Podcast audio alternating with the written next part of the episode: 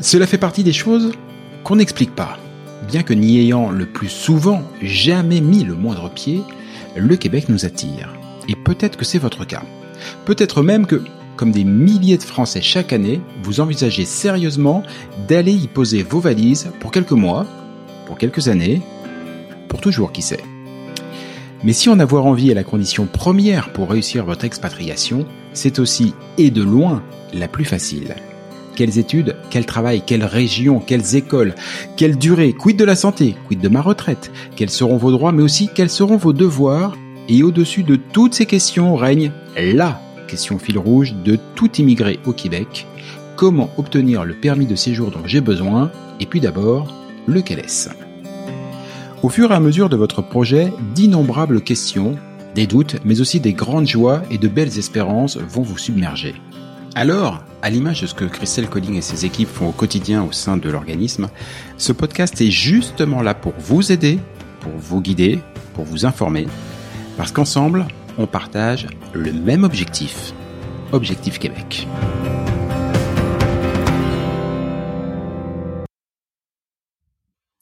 Salut à tous, Objectif Québec, le podcast, épisode 29.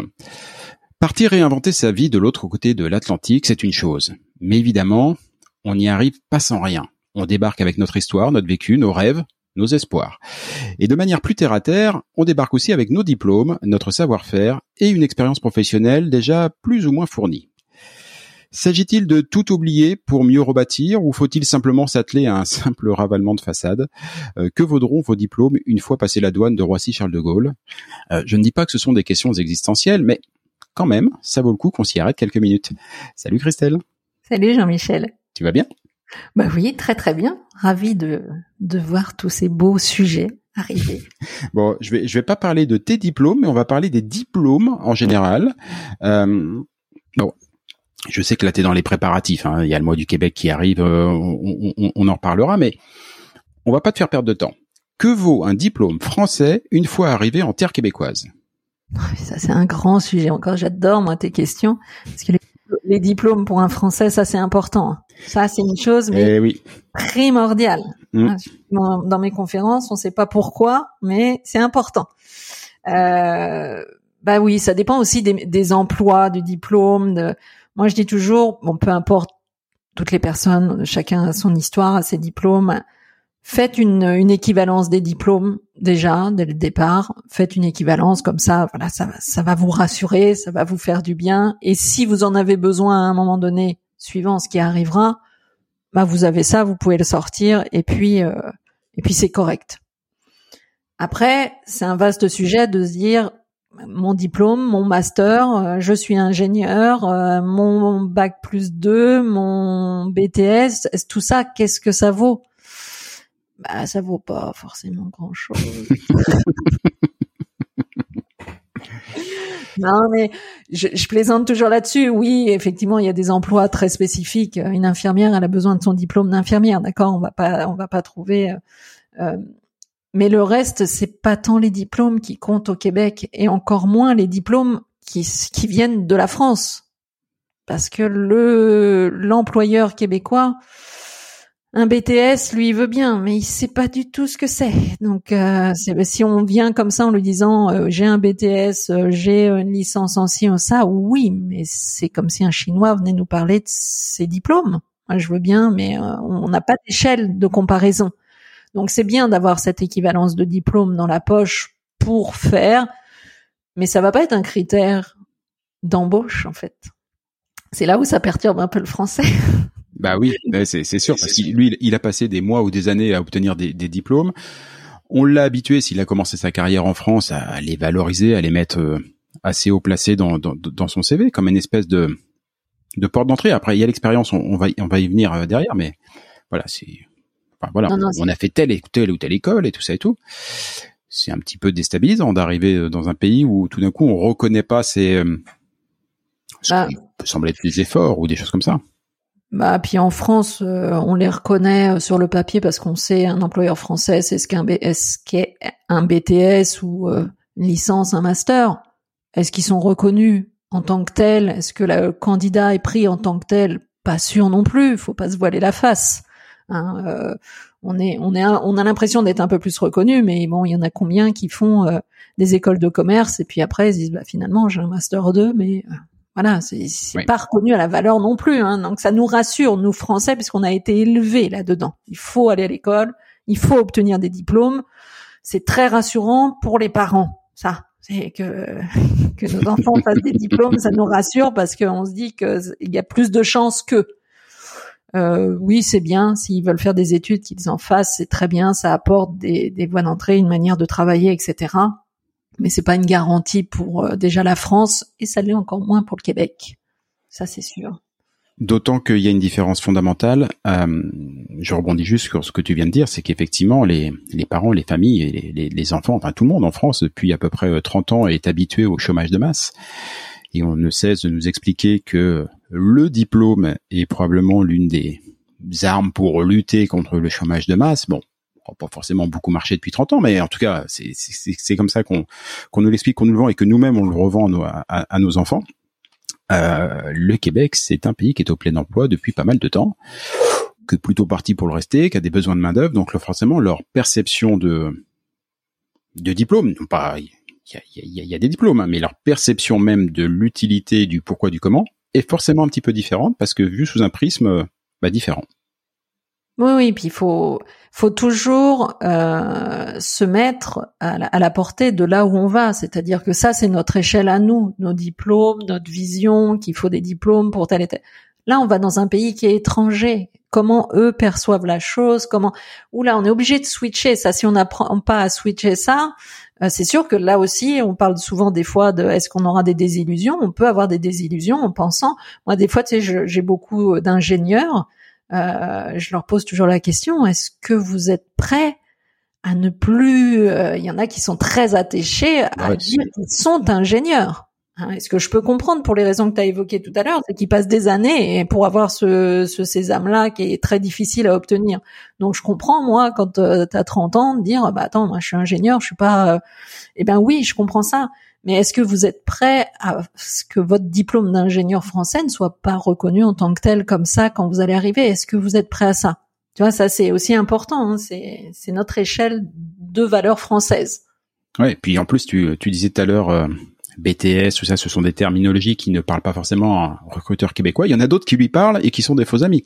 Euh, on peut arriver euh, tout fier en disant, moi j'ai un baccalauréat, euh, alors je sais plus comment on dit maintenant, ça doit être S ou de mon temps c'était C ou D, enfin un beau baccalauréat, sauf que le baccalauréat au Québec, en gros c'est une licence pour faire court. donc c'est plein de faux amis qui peuvent, bah, clairement faut, faut s'adapter. Bon, j'ai bien compris à peu près l'idée. sur le sur le diplôme, on peut soit en passer un, un nouveau, soit envisager des étapes d'équivalence euh, avant de partir. Je vois du coup comment on peut à peu près s'adapter au marché québécois. Mais quid de mon expérience euh, bah, il n'y a pas d'équivalence pour ça, pour l'expérience. Euh, je peux pas changer ce que j'ai vécu a priori. Euh, Qu'est-ce que j'en fais de cette expérience française? Je la mets en avant ou je vais plutôt avoir tendance à la taire ou à, on va dire, pas trop, pas trop l'exhiber? C'est quoi la bonne posture justement là-dessus par rapport à son expérience française? C'est clair que c'est pas évident parce qu'il va falloir être capable euh, d'en parler. En face, on va avoir des personnes qui n'ont pas qui n'ont pas cette échelle-là non plus. Hein. On peut dire, bah, j'étais chez euh, dans telle entreprise, telle entreprise. Là, ça ne parle pas à un employeur, donc euh, ça nous déstabilise un petit peu mmh, quand on est dans des grands groupes ou dans des. Euh, Qu'est-ce qu'on va dire euh, ça, c'est pas facile de, de, parler de son expérience. N'empêche qu'elle est là. Il faut pas qu'on passe pour quelqu'un euh, qui va en dire trop et un mauvais français, d'accord? J'ai tout vu, je sais tout. Donc, euh, je vais vous apprendre. Je vais vous apprendre. Donc, euh, je peux pas adopter cette posture-là, mais n'empêche, ce que l'employeur va déterminer, c'est quand même notre envie, notre capacité à vouloir nous adapter ou pas. Donc il va falloir quand même qu'on prouve qu'on a envie et qu'on est un petit peu capable de, de prendre en main ce qu'il nous donne. Donc ça, ce juste milieu-là, il est difficile à trouver. Pas simple. Pas simple. C'est pour ça qu'on travaille là aussi fort sur bien comprendre ce que le Québécois va entendre et comprendre lui quand on va parler nous parce que euh, on peut parler mais pas être compris sur ce qu'on voudrait. euh, quand on travaille beaucoup avec euh, Sandrine, notre partenaire, sur c'est quoi la posture à adopter lors d'un entretien d'embauche, c'est bien là-dessus qu'on travaille. Qu'est-ce que l'employeur attend? Qu'est-ce que le français va dire? Qu'est-ce qu'il faudrait peut-être mettre un petit peu plus avec de souplesse? Et inversement, sur quoi on n'est pas habitué, nous Français, d'appuyer, qu'il va falloir appuyer. Donc là encore et encore une question de posture. L'expérience, euh, on parle toujours au Québec, euh, on dit, euh, bah, c'est bien l'expérience, vous allez l'avoir, les compétences, vous les avez. Mais la, chose essentielle pour le Québécois, c'est la première expérience québécoise qui l'intéresse. Pas votre expérience française, c'est-à-dire que votre expérience française, vous en avez. Il va falloir vous vendre avec ça sans trop se vendre, trouver la justesse, mais ce qui importe un employeur et ce qui va être déterminant pour la suite, c'est votre première expérience québécoise. Et à l'inverse de la France, c'est pas parce que vous allez euh, faire forcément une première expérience qui n'était pas forcément dans vos cordes, etc., qui va déterminer non plus la suite, comme on pourrait peut-être le voir en France.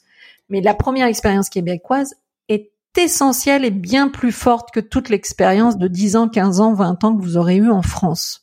Ça veut dire, est-ce que j'ai la capacité moi français avec un fort ego de me dire que euh, bah, je vais peut-être prendre quelque chose qui est pas trop dans mes cordes ou beaucoup en deçà de ce que je suis capable de faire, mais je vais le faire parce que j'ai bien compris ce qui allait se passer et je vais surtout montrer mon envie, euh, ma capacité de m'adapter, euh, là aussi mon agilité, et je vais montrer lors de ces expériences toute l'expérience que j'ai acquise en France dans plein de domaines.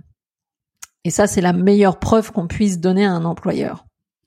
Je, veux bien qu'on approfondisse un tout petit peu cette notion euh, d'expérience telle qu'elle est perçue ou vécue au Québec.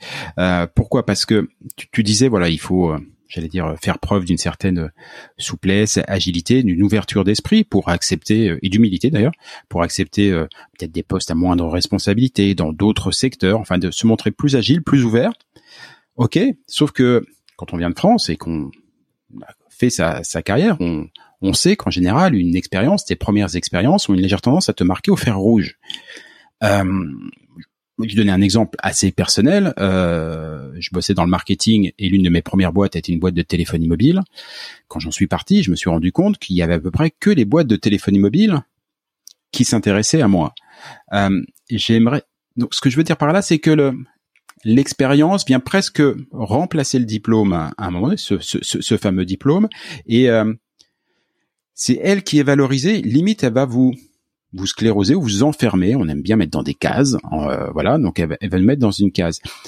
Je, reviens à l'attitude, à la posture adoptée au Québec où on peut se dire, oh mais si je fais preuve d'un peu trop d'humilité, trop d'ouverture et que je m'en vais dans une voie qui est pas la mienne, ou est-ce que je vais pas me tirer une balle dans le pied et faire ça toute ma vie?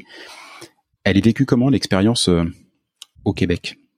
Oui, non, mais tu as raison de le dire parce que c'est pour ça que je disais tout à l'heure, le, fil pour bien le, centre pour pour être en équilibre, pour pas trop se tromper, il est pas si évident que ça de, de comprendre ce qui se joue puis d'être pris pour un étranger. Hein, c'est ça aussi. Hein, c'est à quel niveau je suis pris pour un étranger Qu'est-ce qu'on va me demander Est-ce qu'on va me mettre dans une case parce que j'ai tout ça, c'est pas évident d'appréhender à l'avance, tant qu'on va pas être dans la culture. Et euh, voilà, est-ce que je vais pas me retrouver enfermé dans quelque chose? Euh, Et c'est pour ça qu'on en revient toujours cette capacité à. On peut pas prévoir ce qui va se passer, mais on peut pas le prévoir non plus en France. Donc oui, il faut cette première expérience. Effectivement, euh, est-ce qu'elle va nous renfermer? Peut-être ça va dépendre aussi de votre capacité de rebond derrière, votre capacité à réseauter. Euh, on peut s'enfermer puis dire bah j'ai été enfermé là-dedans puis je trouve rien d'autre. Est-ce que tu as tout fait pour pas trouver autre chose, pour pas rebondir sur autre chose? Est-ce qu'il y avait une volonté profonde d'aller ailleurs, tu vois? Euh, Souvent, on s'aperçoit quand même que cette première expérience québécoise, elle est là, mais qu'elle enferme pas tant que ça, mmh. parce que l'employeur demande cette première expérience et puis bah oui, tu as travaillé peut-être, il, il, tourne autrement que le français. Ah, tu as travaillé euh, euh, au rayon chez IGA, euh, pour ne pas les citer. Est-ce que ah mais c'est pourquoi tu as travaillé là? Ah bah vous savez, quand je suis arrivée, euh, je pensais que mes compétences dans ci ou dans ça pouvaient se, se transposer, puis ça m'a permis de. Et là, l'employeur, il se dit ah, au contraire, c'est quelqu'un qui a su s'adapter, qui a mis ses compétences, qui a été humble, qui a... je comprends pourquoi il a commencé à mettre en rayon et pourquoi il a fait cette démarche-là. Et ça, le Québécois, contrairement au Français, il comprend tout ça, il dit OK. Et après, on emmène ailleurs ce qu'on ferait pas exactement en France. En France, si vous vous retrouvez à mettre en rayon, il y a de grandes chances que ça soit fini à vie et que après on va jamais Donc ça, c'est vraiment la grosse différence de la France. C'est que faites votre première expérience québécoise. Oui, essayez de trouver dans vos domaines. C'est ce qu'on fait, c'est ce qu'on essaie de faire dans les accompagnements. C'est pas toujours simple parce que il va falloir des fois prendre ce qui arrive. Et ça, c'est important. Et là aussi, euh, comme dans dans d'autres podcasts, j'ai plein d'exemples.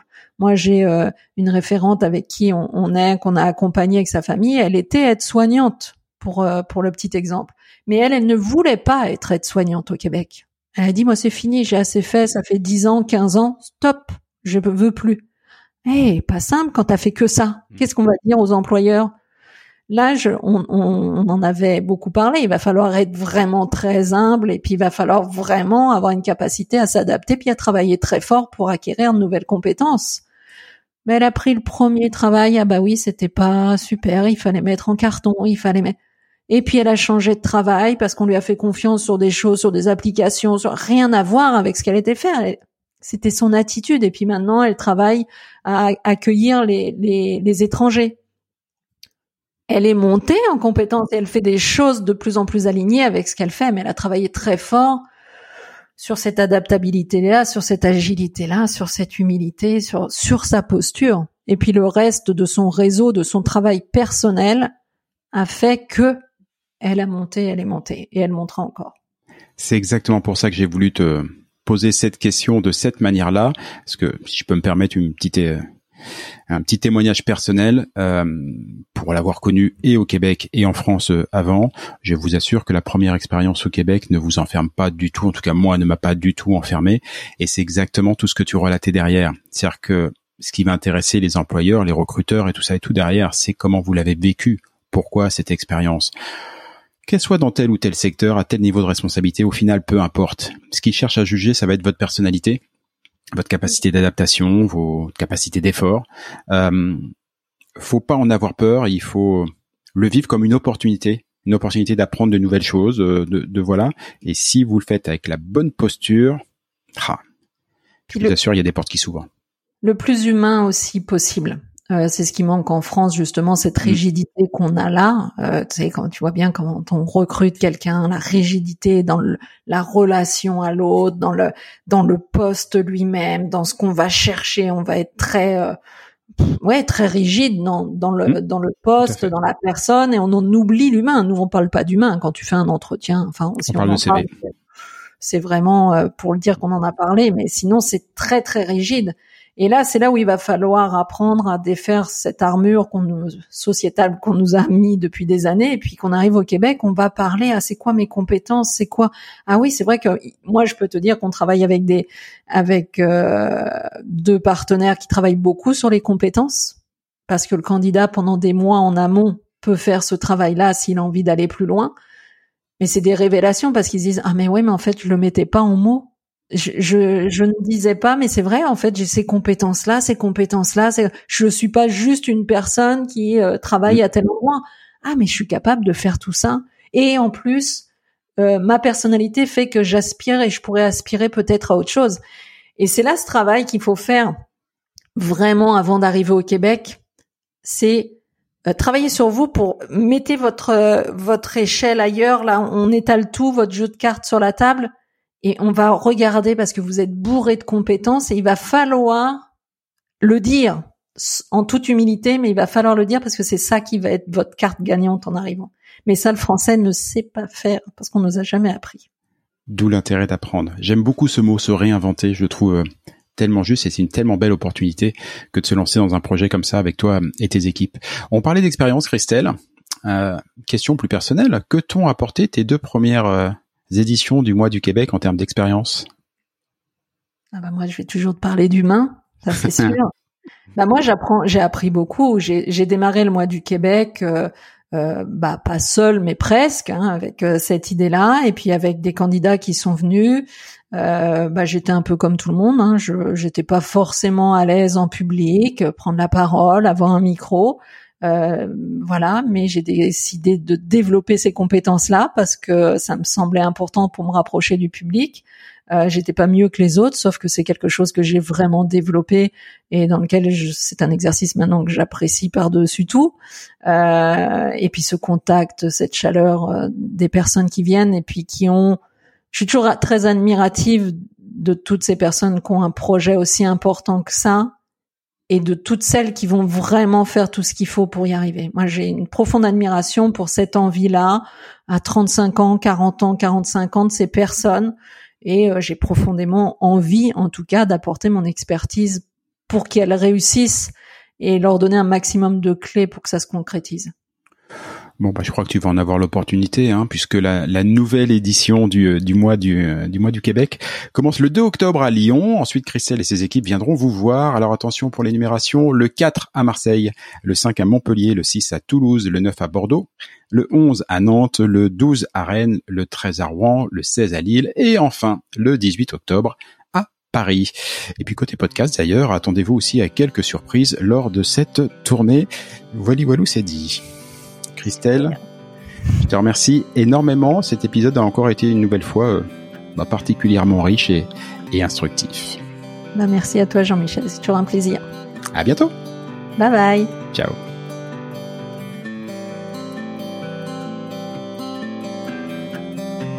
Objectif Québec, le podcast, c'est fini pour aujourd'hui. Si vous y avez appris des choses, si vous avez toujours envie d'immigrer au Québec, et si vous êtes vraiment motivé, je ne saurais trop vous conseiller de prendre contact avec Objectif Québec. Avec leurs événements, leurs documents, leurs partenaires et tous les différents programmes d'accompagnement à la carte, Christelle et ses équipes vous faciliteront grandement la vie et vous proposeront tous les outils pour réussir votre rêve de vivre au Québec. Rendez-vous pour cela sur le site de objectifquebec.ca, objectif au singulier, Québec, tout ça en un seul mot.ca. Et donnez-lui une bonne note, ça fait plaisir à Apple et Google. Et puis nous, on va vous dire, bah, on n'est pas fâchés. Rendez-vous sur un prochain épisode, et d'ici là, comme on dit au Québec, à tantôt!